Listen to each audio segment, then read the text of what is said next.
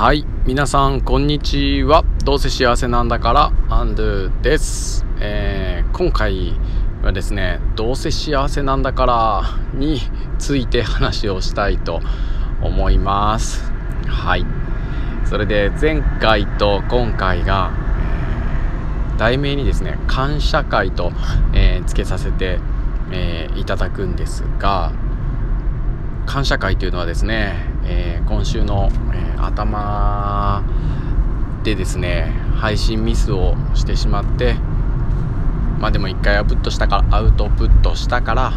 もう喋らなくてもいいかなみたいな投稿した時にですね聞きたいと言ってくださった方いいねを押してくださった方がいたのでもう一度話させていただくことができますと、えー、もう一度、えー、配信させて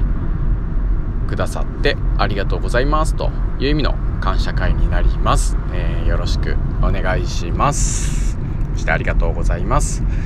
えっ、とどうせ幸せなんだからっていうことでですね初めは何どういうきっかけで言い出したのかよく分かんないんですけどだんだんだんだん後付け後付けでいろんな意味合いが増していっててですね。でここ最近、えー、またどうせ幸せなんだからについてですね意味が分かったことがですねあるんですよ。で、えー、そのことについて話したいアウトプットしておきたいと思ったんですけれどもそれというのもですね僕がどうせ幸せなんだからって言ってるのはなんかどうやら無条件でみんなにあのあなたたちはあの幸せなんだよ幸せになれるんだよって言ってるわけじゃなさそうでもうちょっとこう脳科学的なアプローチで説明をさせていただくことができるんだなっていうことが、えー、先日分かりまして そんな話を、えー、したいと思っています。で脳科学的なアプローチでもいきなりなんか難しそうな話になってったんですけど、まあ、できるだけ、えー、可能なだけですね。え分かりやすくそして手短に話させてもらいたいと思うんですけどちょっと正確性だったり詳しさには欠けるのでその辺はいろいろとね興味が湧いたら、えー、調べていただきたいなと思います。はい。で三大幸福ホルモンあコル 間違えた。三大幸福ホルモンっていうやつがありましてですね。えー、もうこんなこと僕よりも詳しい方たくさんいるかと思うんですけれどもドーパミンっていうのとセロトニンっていうやつとですねオキシトシンってやつがあるんですよ。でこれ到底、えーと、数分で話すことは不可能なので超絶短縮するとですねドーパミンっていうのはドキドキってやつですね。あの成功とか、えー、何か達成したりとか、まあ、お金とかそういった時に出る、えー、幸福ホルモンです、まあ、高揚感がある幸せを感じている状態を、えー、言います。その時に出てるホルモンです。でセロトニンっていうやつはですね安心するとかなんか、うん、落ち着くとか爽やかだなみたいなそんな幸せです。気持ちいいってやつですね。心と体の健康状態にある時になんか出るような、えー、ホルモンです。でオキシトシンっていうのはですねまあ一言で言うと愛ですね。こう人とのつながりとか友情とかですね。まあ人間関係とかそういったもので愛に包まれたような時に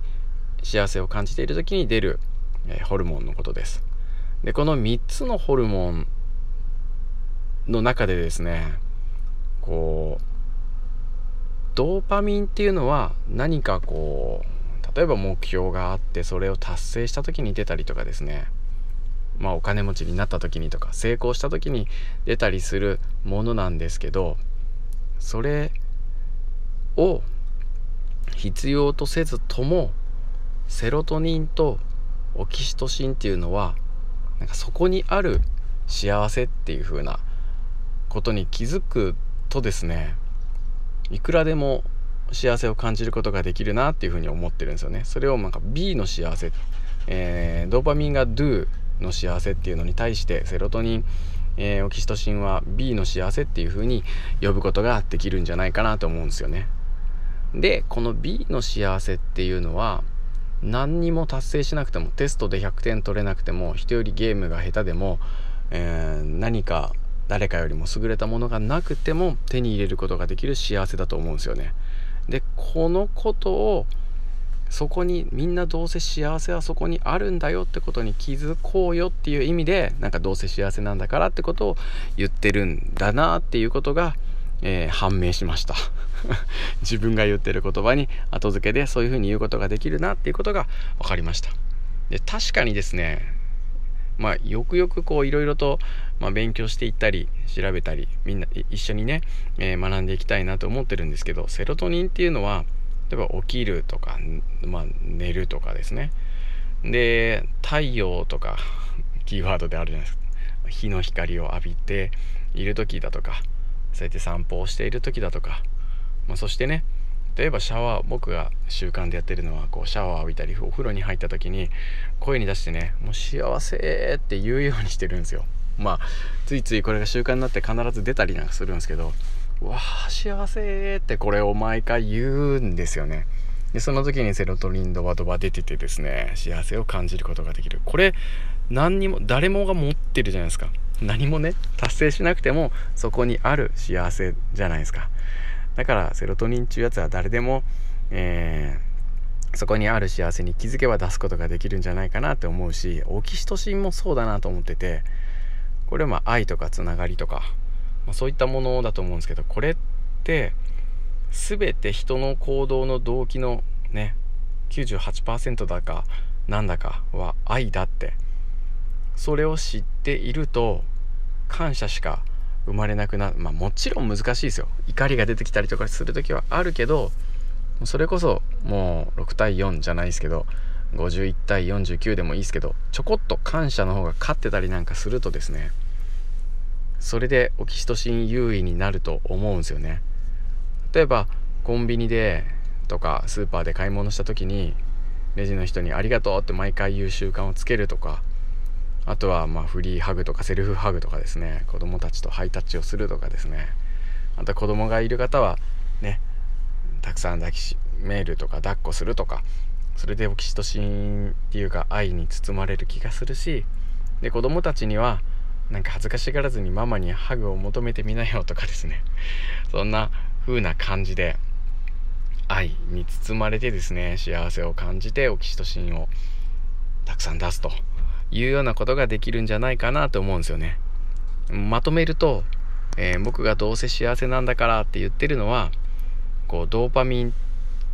ていう Do の幸せがですね得られなくても何も他の人よりと比較してこう秀でてるものがなくても成功しなくても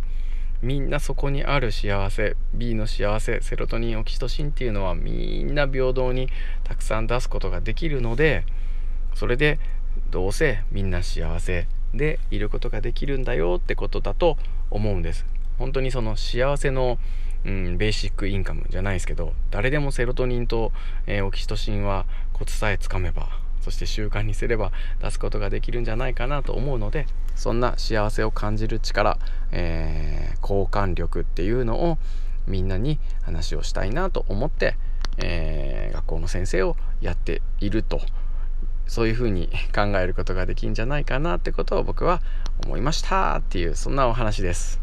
ねえー、本当脳科学で幸せのことを考えてみるアプローチって面白くて実際にドーパミンとセロトニンとオキシトシンっていうのは優先順位があるとかっていうことが分かっててですね。ってことを教えていただいてセロトニンとオキシトシンが優先順位が高くて次にドーパミンと。これらをセットでやると本当のね、えー、最高の幸せを手に入れることができるんだよみたいなことがですね、えー、あって面白いよななんてことを思っております。ということで皆さんの周りにはすでにある幸せたくさんあるんじゃないでしょうかということで、えー、幸せを感じる習慣をたくさん、えー、つけてみんなどうせ幸せになっているよということでやっていけたらいいななんて思います。ということで土日も皆さん幸せに過ごしていきましょう。ハッピー。さようなら。今日はもう一本撮りたいと思います。やばい時間だ。